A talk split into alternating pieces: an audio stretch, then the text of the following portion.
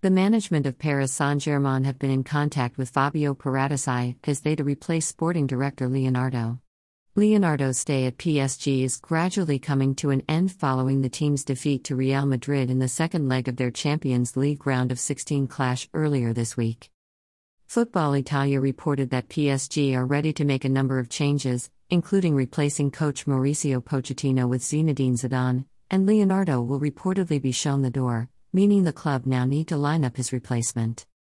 As reported by Tutto Mercato Web, PSG have directly contacted Paratici in order to sound out the possibility of a move from Tottenham. These were only initial contacts in order to discover the feasibility of the idea, which could prove tempting to the Italian sporting director.